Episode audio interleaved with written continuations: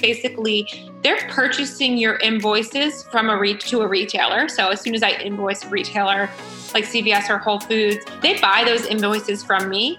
They give me liquidity that I can use to then pay my manufacturer before the retailer pays me. Social entrepreneurs are driven to create an impact that improve their life, the life of others, the environment, which in the end does have more meaning to the world. Making a profit is not enough for them.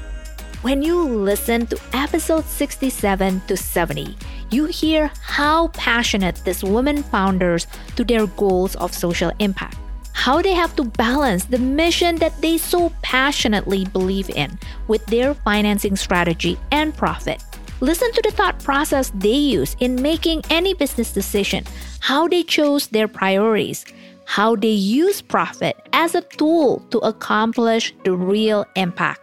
These women founders in episode 67 to 70 are disruptor. I am amazed by their mission. I'm inspired by their business strategy. I'm inspired by their financing strategy. There is a reason why they choose debt financing, which means they don't dilute the equity in their own business. What does debt financing mean for a business? When should a business consider it? How does it work? What are the common mistakes made by borrowers? What are lenders looking for in borrowers? What are the different types of debt financing out there? Which one is best for my business? If you have been asking this question and you've been trying to figure it out yourself, then you are in luck, my friend. Over the next few weeks, every Tuesday on a weekly basis, I will share how mission driven women entrepreneurs like yourself are able to scale your business using strategic debt financing. This series of strategic debt financing to grow your business will be divided into three parts where each episode is short, but it will give you the important information you need to know to feel confident with your decision to either include or exclude debt financing from your capital funding strategy. If you have been researching about debt financing all over the internet, then stop looking. Instead, I want you to head on over to christinashahley.com forward slash her CEO journey and click subscribe on your favorite podcast app. You're listening to Her CEO Journey, the business finance podcast for women entrepreneurs. I'm your host, Christina Shahley. If you are new here, a big warm welcome. If we are not connected on LinkedIn, please reach out and say hi because that's where I hang out and share my business finance tips. If you have been listening to this podcast for over a year, I want you to know I appreciate you. My podcast won't be around without your support. This is a free weekly show where my guests and I want to inspire you to achieve financial equality through your business. If there is something I have not covered in this podcast, that you are eager to learn more about. I want to hear from you. Send me a private message on LinkedIn or record your question using the link in the show notes. Simply record your name, business, and your question, and I will feature you in a bonus episode. Remember my conversation with Rachel Hurst, the sales director of Prestige Capital, in episode 64? Rachel is an expert and have such a great knowledge about invoice factoring. If you haven't listened to my conversation with Rachel, you want to find episode 64 and have a listen because in this week's episode, as well as next week, you are going to learn more about how to use invoice factoring strategically. But this time, you will learn it from the perspective of those entrepreneurs who have been using invoice factoring as part of their financing strategies. I know many women entrepreneurs are not familiar yet with invoice factoring. And I believe you will have a much better understanding of invoice factoring after this series. My guest this week is Lauren Picasso, founder and CEO of Cure Hydration. Cure is a sports drink made of organic coconut water and Himalayan salt. I invited Lauren to the podcast because she specifically uses invoice factoring as part of her financing strategy in addition to equity financing. By the end of this episode, you will understand the benefit of invoice factoring and how to strategically manage it. You will also understand the process and the type of investment that is more appropriate for equity financing. Let's find out Lauren's CEO journey. Lauren Picasso, welcome to her CEO journey. So, Lauren, I would love for you to share with my audience your journey to build this amazing company you have. Yeah, of course. So, my background is really in e commerce and in marketing. I, I, spent my early career working in fashion. I was a buyer for Bloomingdale's and then worked at Rent the Runway for a few years. No um, kidding. You're in fashion? Yeah, yeah I, when I started in fashion. And then then I moved over to mass e-commerce. I, I was an early employee and director of marketing at Jet.com, which was a startup that was acquired by Walmart in 2016. So I was there for about four years and left when I had the idea for Cure, which really started out as a passion project. I was training for my first triathlon with my younger brother. It always been something that was on my bucket list because I grew up running and swimming and biking. So it just made sense to to try to do a race and and see see if I could do it. Um, mm. But what ended up happening is I would go out on these really long runs and bike rides and come back from my workouts and feel really depleted mm. to the point where I would feel physically sick. I would be shivering and feel nauseous and get really dizzy. And I couldn't really figure out what it was. I was drinking a ton of water. I had always really avoided sports drinks like Gatorade because they're just full of added sugar. But mm-hmm. eventually I realized I actually just needed a lot more sodium. I have mm. pretty low blood pressure, so that was part of it.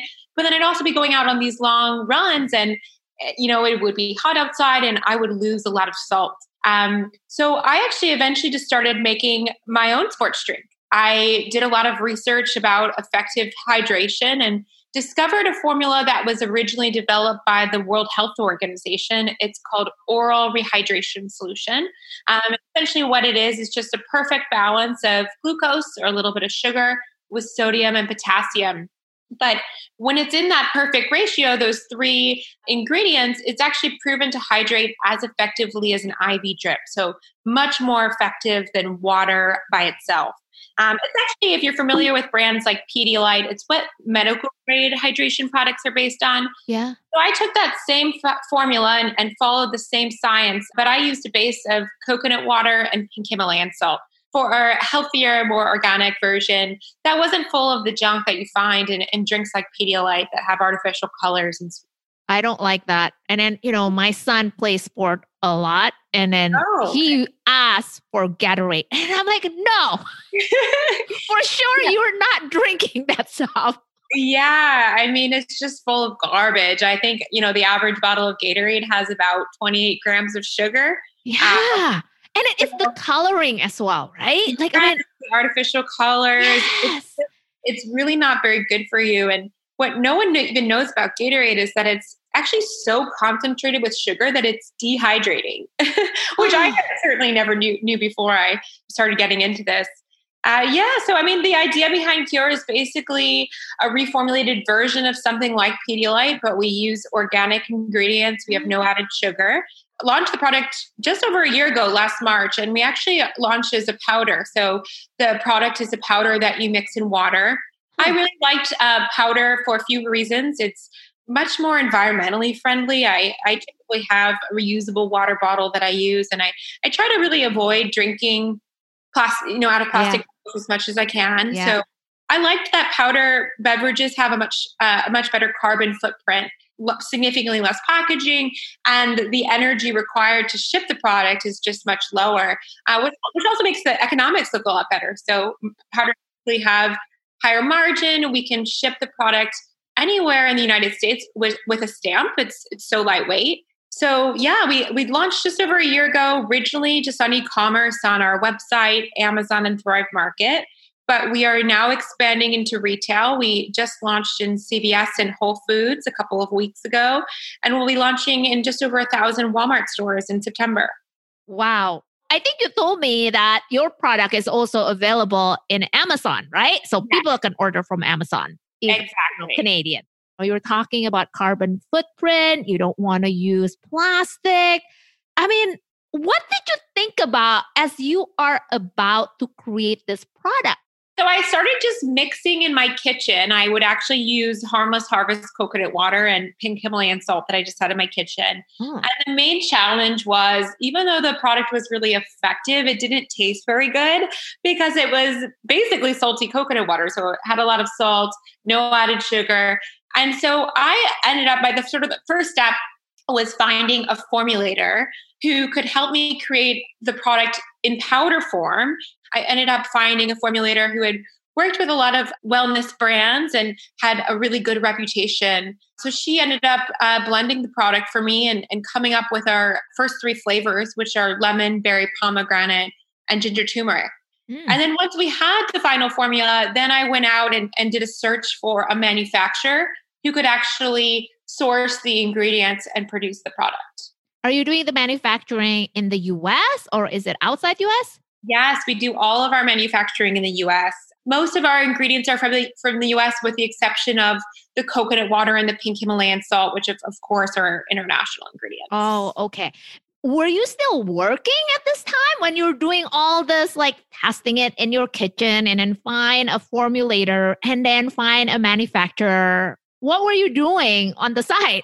Yeah, so I was still working at Jet up until January 2018. So I had been working on the idea for about six months, was doing a lot of research, and eventually just got to a point where I really wanted to dedicate myself to the idea full time.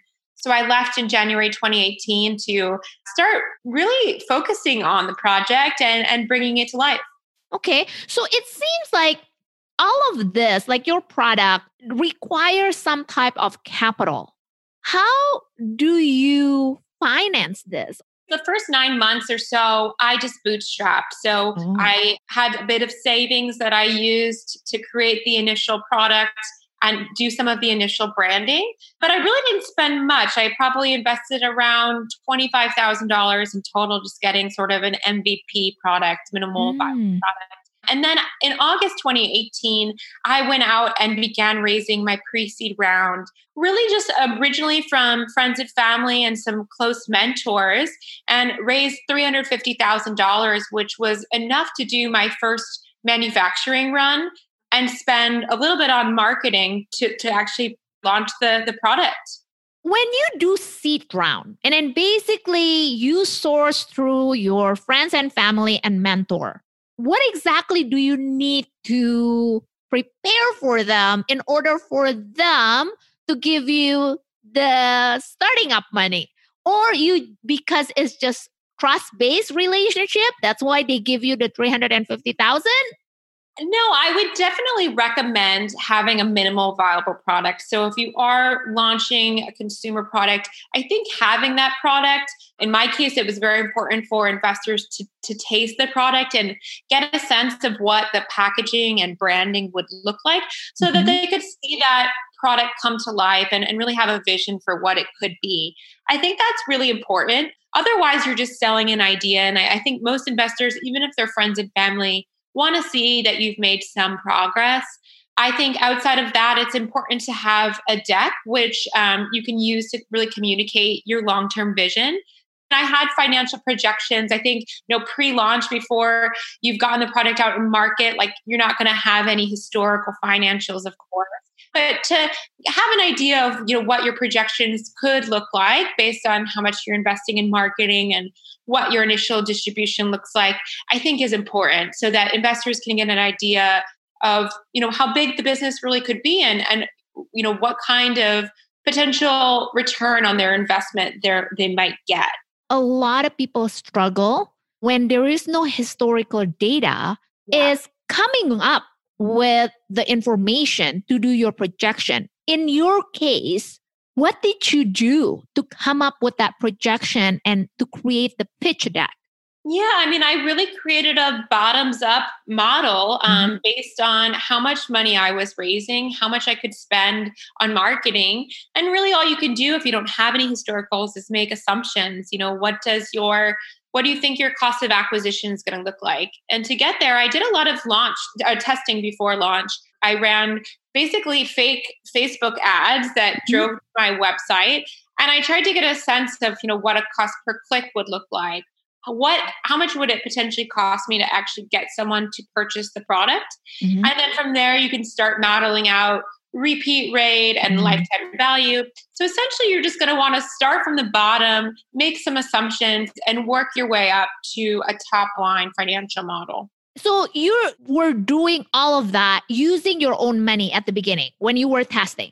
Exactly. Okay. you didn't to spend very much. I probably spent about five hundred dollars before we launched on Facebook marketing just to get a sense of, you know, which types of audiences worked. Is this product um, better suited for a customer that is working out and very active? Is it more suitable for a customer that gets hungover and is using it for a hangover gear? I tested all those different types of audiences to get a sense of, yeah, like how much it would cost to get me customers and which types of customers might be the best target audience. I always say that you shouldn't spend a lot of money until you know that you have a formula that works. So if you figured out the right audiences, the right onboarding flow after customers have purchased your product, once you know that the numbers really make sense, then you can start investing a lot in marketing spend. But in the early mm. days, you should really just be doing a lot of testing and experimentation, spending as little money as possible with the main goal of just learning as much as you can. Okay. So out of the 25,000 when you were still bootstrapping with your own money, what was the majority of your cost? Yeah, it was for the formula, but then actually mostly our branding. So I think one of the challenges with consumer products is customers expect a, a, finished product. And so you need somebody to design the packaging, somebody to design your logo and the colors and fonts. It's not quite like tech where you can really launch an MVP and not really have much branding, but mm-hmm. because it's a, a physical product that somebody's going to hold in their hand, I do recommend investing in that upfront a little bit and we did a lot of testing leading up to that i you know would send mock-ups of the packaging out to friends and family and i would test on usertesting.com to see you know what types of packaging resonated most with our customers did you hire a business coach at all? Because it seemed like, my God, your knowledge about what you need to do before you even raise seeds financing is impressive, Lauren. Thank you. No, I didn't hire a business coach, but I, I do really try to surround myself with mentors who I know have done, you know, have done this before. I I was, you know, coming from e-commerce, I was pretty new to CPG. I had never created a product before, and so I really um, sought out people who had done it before. I reached out to a lot of founders in the CPG space to help me think through what the process should look like people that you knew or people that you it's just like someone that you admire a lot of people I just admired. I mean, an example would be uh, Peter Rahal, who is the founder of RX Bar. Mm-hmm. I just reached out to him cold. Um, really? That you know, I, I'm thinking about leaving my job at Walmart and I'm interested in starting this brand. What do you think? And you'd be surprised. I mean, a lot of people were pretty responsive and would be willing to jump on the phone with me and I am very surprised. Like, I mean, they're very busy, right? And then right. they don't know if your product ever gonna launch. So they're basically providing there's gotta be something that you said in the email or something that you did that kind of for that confidence in you I don't know, honestly. I think it's just, you know, you don't really know until you try. So you might as well try. And I've always had that mentality. And I uh-huh. figured, you know, who's like, I felt like at the time, you know, who is the, the most successful CPG brand right now? And I thought RX Bar. Other than him, who else did you approach? I've reached out to Justin from Justin Peanut Butter. I reached out to Dave from GT's Kombucha. I've recently reached out to Kathleen from Tate's Cookies. Anyone, you know, I just really admire, especially if I had heard their stories before. And I, Good for you. I think this is this is such a good knowledge or such a good tip for my audience. You know, you basically just okay, who who do I admire and let me learn from them and then see what they said. If they don't respond, okay, I move on. August 2018, you did seed round, 350,000 and then you said that is mostly for marketing, correct? uh, for the first production run, actually. Oh, Uh, first you know, at that point, we didn't have any confirmed distribution. We were really just planning on launching the product on our website, getting feedback to see if people like the product or not. So I needed some upfront capital to purchase that inventory. And for that, I did need equity because I, I didn't have any historicals to get, you know, a loan from the bank or anything like that. Now, a lot of people, when they think about equity, one of the common things I heard, I don't want to give up control. Now, I know this is a seed round. So maybe a seed round is not as concerning of giving up control. Is that it? Yeah, I mean, a lot of people say that. I've always worked at venture capital backed businesses, and my Mhm. philosophy has always really been if you want your business to be as as big as it possibly can be, I'd much rather own 10% of a, of a billion dollar company than 100% of a 100 million dollar company. I Mm. think, you know, the, for me, the more impact that I can have with my brand or my my product, whatever that is, sort of the better. And so I think, you know, you have to think about that and you also have to think about what type of business you want to start. If you want to start a lifestyle business um, and you don't want to be beholden to any investors then you might not want to raise any money. Um, but in my case you know i wasn't quite ready to raise uh, venture capital money but I, I wanted some money to to basically help prove my my product and the brand. What do you do next after this first seed round? Did you do another one? Yeah, so we are actually about to close our seed round. That was like basically a pre seed round. So I'm in the process of closing a seed round just over a million dollars. I spent the first year after we launched, we launched in March of 2019, really just gathering data. So we launched on our website, Amazon, and Thrive Market.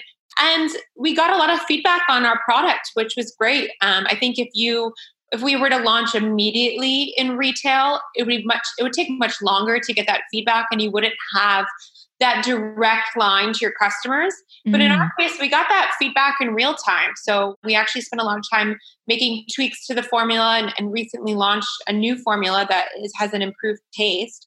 And then yeah, we began also testing what types of retail might work for us. So we tested um, everything from you know local bodegas and health food stores in New York City, fitness studios, and you know, that sort of early on testing allowed me to to understand what the sales process looked like for all these retailers.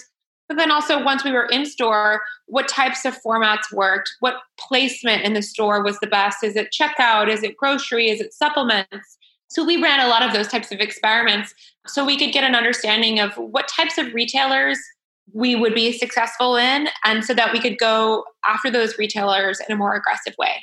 What is the purpose of your uh, seed round for this $1 million? What is your thought process? It's primarily for hiring and marketing. Up until now, I'm, I'm the only full time employee at the company. I have a lot of freelancers and consultants that I work with, but I'm hoping to hire a head of ops, a head of sales, and a head of marketing. And I think those key hires will be really important for us as we scale. And then I'm also, you know, up until now, I've really, all of our branding has been done with freelancers. We haven't invested a ton in the branding. So I'm really hoping to um, elevate the branding even more and begin investing in that. Now that we are we have more traction and we actually are getting into larger retailers like CVS and Whole Foods. I don't need to use that equity financing for inventory because I have known purchase orders coming in from large retailers. And I now have historicals, so I can uh, work with with debt financing companies so that I'm not using all of that equity financing and t- getting that tied up in inventory and actually using it on investments like employees that are going to help my business grow in the long term. Going back to the financial aspect, when you did the for uh, the pre-seed round that is for first production you have no confirmed distribution yeah. and you launch on march 2019 you raised that money august 2018 right yeah. so it takes a few months when you are creating that projection how long of a projection are you creating for the pre-seed round is it three years is it five years yeah i think three years is is ideal. I mean, I've seen people have projections anywhere from three to five. The reality is, you're really not going to have visibility five years out, especially if you are pre launch. So I think three years is a good sort of middle ground. Now, when you do the seed round for this $1 million, do you go back to the same people that gave you the money on the pre seed? What would be the strategy there? We um, definitely went back to some of our existing investors, and a lot of investors saw our traction and, and reinvested. So I think that's a great place to start. And then, yeah, we um, went out and sought out different funds that invest in CPG, that invest in early stage companies, and began pitching to those types of companies. I think with CPG, it's interesting. I it's not like tech where there's a lot of investors that are investing early. Typically, CPG investors will come in a little bit later stage, which can be challenging because you know they might not come in until you're doing five million in revenue. And so the question is like, well, how do you get from you know a million to five million? And so from what I've heard, it can be, you know, often sort of just a motley crew of, of friends and family, angel investors, smaller funds that are willing to, to take a risk and come in early to a CPG company. But with you, you basically are able to raise $1 million beyond friends and family. Exactly. Yeah. Okay. It's of smaller CPG funds and um, angel investors. But how do you even approach them? Just the same like you're finding your mentor? Yeah, I think with investors, you know, it's actually better to probably get an introduction. So I think networking is very important. Every investor that you have, you know, will likely know at least one or two other investors they think would be a good fit. It's honestly just constantly getting intros, asking for intros, asking other CPG founders that I've met, you know, who are your investors? Do you think they might be interested? So networking is very important. I think cold outreach in this case for investors is, is more difficult. Um, mm they are really typically looking for a warm introduction. Did the investor, anybody, ask for a specific return on their investment? Yes. And I think, you know, most VCs typically they want to see a VC outcome, which is really over a billion dollars. And so often they're looking for, they'll have a portfolio and they know that maybe nine out of 10 of those portfolio companies are going to fail. But there's going to be one company that has an 100x return and, and pays you know pays for the other failures. So often the incentives can be misaligned between an entrepreneur and a venture capitalist. Like you might be starting a business that you would be very happy with an $100 million exit and, and there might just not be alignment there. And so i think before you take on venture capital money you should consider what type of business you want to start. So what about in your own experience? Did, did they ask for a certain return specifically what is your experience? No, they are definitely looking for a return. And so often they'll try to back into that math by giving you an investment that equals a certain percentage of your company. And so they can see that return. You know, sort of the question is what percentage do they own of the company? And what is your path to $100 million in revenue? Mm. I think most VCs, if they don't see that path to 100 million in revenue, they might just not think you're going to have a big enough return for them. What about for the pre seed round though? It totally depends. If it's angel investors, you know, I found that angel investors tend to invest really based on you. Do they do they believe in you and they're really investing on in their confidence in you and then they're also investing in the product. So we have you know, like a few celebrity investors for example who are athletes and they really like the product and understand the need for the product. And so they have a, a per- personal passion. And so you're more likely to find those types of investors in angels or individuals versus VC funds that do, you know, need to pay off their LPs and have a certain return on the fund. Now, how long of a projection did you prepare for the seed round? And then are you fo- did you change anything from your pre-seed in terms of a financial projection? I guess you have more data, right? We have more data. Yeah. So I had a much better idea of what my margins look like. So the, the projections didn't change as much as just the assumptions changed. The, the model became much more detailed as I had historical. So I know how much I'm spending and marketing and legal and accounting. And so I have all these inputs to help really drive those projections. When you said that you're uh you're building this projection, do you create like a spreadsheet or are you using like an online tool? So I use QuickBooks for all of my accounting, which is really, really helpful for historicals. So often what I'll do is I'll take a look at, you know, my profit and loss and my balance sheet historically, and I'll start from there and to just get an idea of what percentage of revenue am I spending in these various different categories.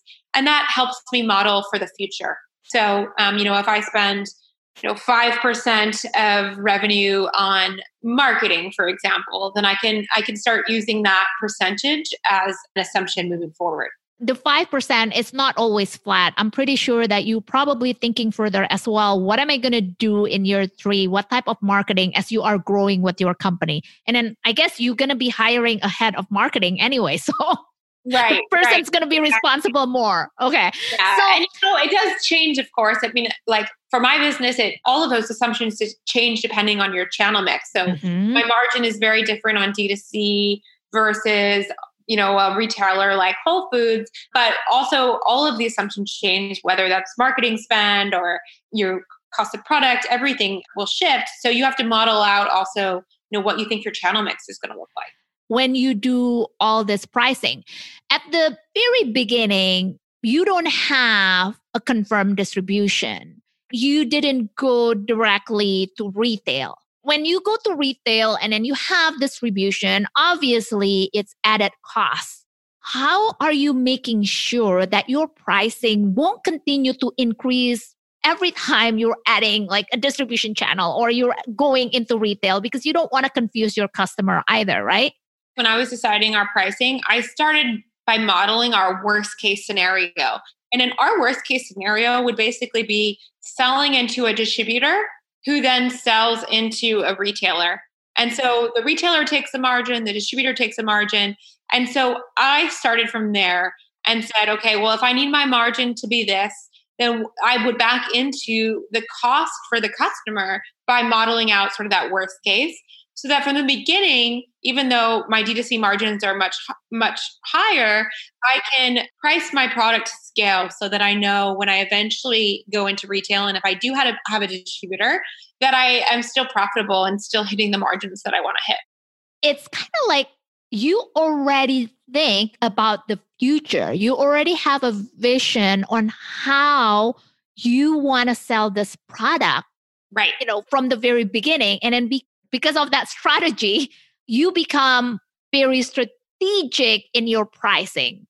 Exactly. Okay. Yeah. I mean, I always knew I wanted to be omni-channel. I think that that's important for CPG. Um, most, you know, obviously everyone is moving towards e-commerce, and the pandemic has only accelerated that. But the reality is that most CPG products are still bought in stores. And so that I knew to be the size I wanted to be eventually, that we would need to have a very strong e-commerce strategy, but also sell brick and mortar. Um, mm. And so mm. I know knowing that priced my product so that I could I could do that long term. Mm. Okay, now to sell with CVS, right, and Whole Food, which is you told me you just launched. Yep. Okay. Normally there will be cash flow gap because you're not going to receive the money from CVS and Whole Food right away. But at the same time, you have to create your product. Right. The order for them. So, wh- how do you maintain or how do you manage that cash flow gap? That's a big challenge with retail is that, you know, you get, I mean, the, the benefit is you're getting really large purchase orders and you're getting those purchase orders or at least have you know before you get the purchase orders you have sales expectations. So you have an idea of what your volume is going to look like. The problem is you know once you receive those purchase orders and fulfill the orders you might not get paid for anywhere from 30 to 60 days depending mm-hmm. on the retailer The challenge is you might have to pay your manufacturer before that, or you might have to order enough inventory to also have on hand so that you can fulfill reorders from those retailers. Mm-hmm. And depending on your lead times, you might have to order, you know, more inventory than that initial purchase order that's coming through is going to cost and often you know depending on what your terms are with your manufacturer it could be you know paying for the product as, as soon as it ships and sort of best case scenario you know net 30 days you pay 30 the product ships and so there is this gap and the gap can be quite large especially if you're a smaller brand and you don't have a lot of cash flow and so I started looking into debt financing once I once I had this ran into this problem. You know, how am I going to fulfill these large orders? Uh, there's going to be potentially a 30 day gap where I I can't pay my manufacturer. So I eventually discovered I, I probably talked to about 10 different debt financing companies found a fund that I know you have spoken to in the past called Prestige Capital. Yes. And essentially, what they do is they factor your invoices. And, and what that means is basically they're purchasing your invoices to a retailer. So as soon as I invoice a retailer like CVS or Whole Foods, they buy those invoices from me. They give me liquidity that I can use to then pay my manufacturer before the retailer pays me. And so that really helps solve this cash flow problem. And that is actually less expensive than equity because equity, you know, if you were to raise all this money, which can be very time consuming, and you spend, you know, half of it on inventory, it ties up a lot of your cash and actually ends up, you know, potentially being a lot more expensive than debt. But now, here's the thing. What you're talking about, while Rachel from Prestige Capital is invoice factoring, that is not the cheapest type of debt financing how do you manage to make sense the cost of borrowing not becoming too high? Yeah, so you want to just limit the time you're holding that cash outstanding. So this capital is really not meant to be long-term ta- capital. You would never want to hold on to it for more than 30 days. Um, so you really only start to sell the invoices when you need that liquidity to pay your manufacturer. But if you don't need to sell your invoices, then you don't have to. And so it's it's honestly just a nice backup option to have so that you can get mm. liquidity when you need to to have a good cash flow so you can continue to to sell your product at really large retailers. Did you even consider going to the bank and then get yeah. like traditional financing and then why you didn't go that route? So I did, you know, and we we have taken out some loans from the Small Business Administration. Um, mm. the challenge with going to a bank is that they're going to base your loan on your historicals. Mm. And as a growing business, you know, our historicals might not be that high and they're certainly not going to be uh, high enough to get a line of credit that mm. we would need to purchase the inventory for these larger retailers. And so, and so until you have six to 12 months of consistent high volume receivables, it's going to be difficult, especially if you're scaling quickly like we are into large retail. It's going to be quickly hard hard to get enough money. I guess with the invoice factoring, which is I love it and I'm very familiar with that, but that was from a corporate and larger businesses, right? so for small businesses, I wasn't even aware about that. So I love this. When I spoke with Rachel, Rachel did say you have to be able to know when do you need the cash. Yeah, the idea is that you really only ha- like have it for 30 days. It doesn't get more expensive, so it's like the rate is still the same month over month. Mm-hmm. I think there's a limit. You can't hold it for more than 90 days, but you really wouldn't ever want to. Yeah. I mean, it, it's for inventory if you know your process and then you work well, especially with a larger company like CVS and Whole Food, they already have a schedule. They you know when you need to deliver to them, right? So you already know the timing when you have to pay your suppliers to create the product, when you have to deliver to them, and then when they're gonna pay you. So there is already a timeline. Is it easy to manage, Lauren? I wouldn't say it's easy, but mm-hmm. it's um, honestly very comforting to know that we always have this option. So if all of a sudden we, you know, we, when I first got confirmation that we'd be going into CVS, I was really nervous. Like, how am I going to get buy all this inventory? But then when mm-hmm. we got into Walmart, I already knew I had this option, so I knew I could support it. For a growing business, I think it's usually better to take expensive capital so that you can grow and then just ma- try to manage that capital appropriately so it doesn't become too expensive. So when you work with invoice factoring companies such as Prestige Capital, when you review the contract, what do you want to focus on? What advice can you give to other business owner that are interested in doing invoice factoring? So there's a few things and uh, terms that you should pay attention to. The first is the rate. So just what does the interest rate look like over what time period? You should pay attention to whether there's any penalties. So a lot of debt financing, um, I've noticed the terms might be friendly, the interest rate rate might be good, but for inventory financing, it doesn't make sense because you want to pay that that loan back in less than 30 days because you're just closing this gap in cash flow but there might be a prepayment penalty. So then that actually really negatively impacts your business and you end up having to hold on to the loan longer than you would like and so the interest really starts to rack up. Um, so that's something to pay attention to. The advance rate is another number you should pay attention to. Often debt financing companies won't factor the entire invoice that you're selling them from a retailer, they might advance you up to 75%. So you need to think about what your pricing structure looks like and, and make sure that you'll still be able to pay your manufacturer with that advance rate.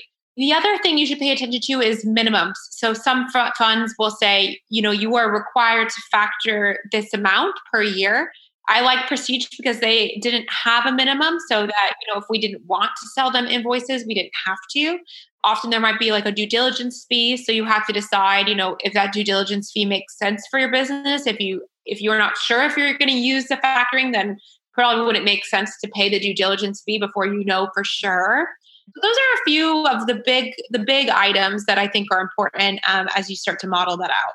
I think with prestige capital there is no due diligence process is there? There is a due diligence process actually not due diligence on you. So it's not like they're looking at our historicals decide to decide if we're credit worthy. They actually look at the companies we plan to factor. So they did due diligence on all of the retailers that we thought we might factor with. And that's how they decide what your terms look like based on how those companies if they're credit worthy or, or not which is extremely beneficial because you know these bigger retailers have really good credit yes because like CVS and Whole Food, there's got to be exactly. good credits. so you know these are big companies. Yes, but would you suggest though for somebody that is not dealing with a big retail company, a brand name retail company, does invoice factoring can work? You think? Not if it's not a, a you know a big company. I think that there's risk on both sides. So mm-hmm. if it's a company that's smaller and they don't have good credit and you decide to factor an invoice, the challenge is that I mean the big question is like what if they don't pay you on time and you're stuck holding on to that capital longer than you want? So you need to feel like the company that you are factoring, the retailer, is a company that pays on time. Otherwise, it could be risky for you because you'll be holding on to that capital. You also said that you apply or you have SBA loan. What do you use the SBA loan for? I guess I kind of want to understand what makes sense in terms of financing strategy overall. We already talked about the equity and then what you are using that for. We talk about the invoice factoring. Now, where does the SBA loan comes in in your strategy? Yeah, so I mean, the thing to know about Prestige and, and probably a lot of other debt financing companies mm-hmm. is that they'll often take a lien on your receivables. Yes. So we're factoring with Prestige and we have an outstanding balance with them, they have a first lien on our receivables, which means there's only so many other debt financing companies that will work and partner with Prestige to have a second lien. So we you know, we ended up taking a loan from the SBA with everything that's going on in the pandemic. And they were willing to take a second lien. So we were able to work together with Prestige. Oh, okay. So the SBA loan, is that part of the PPP that you are using, or this is separate actually? So um, the SBA had a PPP loan and they also had an everyday disaster loan just based on the pandemic and you know we didn't actually see you know any major there was a, a, lot of different loans you could apply to. We didn't qualify for there was one loan that you could apply to where you had to show that you saw had a 25% decrease in revenue mm-hmm. compared to last year which we didn't qualify for because we had we were growing and we also didn't have historicals for 2019 but because we faced challenges in our supply chain due to the pandemic we still qualified for the loans we applied what surprised you in the process of raising capital? That debt financing was so easy. I had come from a background of venture backed companies. And so we had raised some growth, like some venture debt before. Like often at you know, these companies, you would raise a venture round and then raise venture debt alongside it. But I had never really heard of inventory, like invoice factoring before. And I was surprised at how straightforward and easy it was. In my scenario, like I needed capital in like two weeks. and so like, you know, that was that was tight. Yeah, it's very tight, you know, and um, when you're raising equity financing, sometimes you can get lucky, you get a lot of momentum and you're able to close that round faster. But for the most part, you should plan on it taking three to four months. And if it's in the middle of a pandemic, it might take a little bit. it's longer yeah so you know i was really surprised just at how quickly we got capital. It was they just moved really quickly and when i sell them my invoices i get capital the next day. When did you find out about the deal with CVS and whole Foods? so whole foods i had known for a while. We found out in december. We're just launching in uh, we just launched in northern california so it wasn't a national buy. It was about 45 stores. CVS, we had done a pilot with CVS actually last summer in eight stores that went well. And so they decided to roll out the program uh, to 3,000 stores. So we found out in February. Oh, right before the pandemic. Right before the pandemic. so, so you started working with Rachel when? In February. oh my God. okay. So, what about the equity financing? Were you surprised with the process? were there any struggle at all? Yeah, I mean, I think what I was surprised by was how few funds there are that exclusively invest in CPG. Mm. And so, mm. coming from um, e commerce, you know, having worked at Rent the Runway and Jet.com, there was a lot of VCs that I knew and had worked with, but they don't really invest in CPG. CPG, which I didn't know before getting into getting into this, uh, tends to be later stage because there are lower barriers to entry most funds are looking for a lot of traction. And so mm. there's just this awkward in between phase where, you know, the funds that invest in CPG are looking for more traction, whether that's you know, sales data from retailers or a run rate of $5 million. They're looking for later stage companies. And I had actually, you know, most of my experience was in tech, where there are a lot of funds that will come in and invest before you have launched did you ever hear a no from venture capital? And then how did you overcome that, Lauren? I think you have to be really strong and able to handle rejection because you're not just going to get rejected by by venture capitalists or funds. You're going to get rejected by everybody. You're going to ha- you know hear retailers tell you no. I think the key is really to be persistent and listen to feedback. So find out why they said no. I think that's really important and see what you can do to potentially change their mind later on. You know, often it might just be, you know, you're too early. Um, and then you you should ask questions like, you know, what types of metrics would you like to see that would be appealing? You know, how can I make this business attractive to you? And then you keep them posted on your progress, and eventually you can change those no's into yeses. I certainly found that with retailers. That's that's a good advice. Okay, Lauren, what advice can you give to women entrepreneurs? They want they are trying to decide right now between seed round, between factoring, or any other types of financing. Yeah, I mean, I think you should really create your own destiny. I think mm-hmm. if you're not able to raise equity financing, or if you think equity financing is too expensive based on the type of business that you're trying to create, then look into other sources of capital. I think you should have an open mind, whether mm-hmm. that's a loan from a bank or invoice financing or equity. Just have an open mind and and you know if you have an idea of what type of business you want to create, just create it and don't let a no stop you from creating the type of business you want to create. Lauren, this has been awesome. Now, where can people find you? You can buy Cure Hydration on curehydration.com. And if mm-hmm. you'd ever like to reach out to me, you can find me on LinkedIn. Thank you so much, Lauren. It has been great. Thank you, Christina. Thank you so much for joining me here every week at Her CEO Journey, the business finance podcast for women's entrepreneurs. Head on over to christinashahley.com forward slash her CEO journey to subscribe for this podcast. And don't forget to tell other women entrepreneurs that this podcast is available for free in the podcast apps of their choice. Until next time, and let's continue to grow a business that fuels the life that you want to live.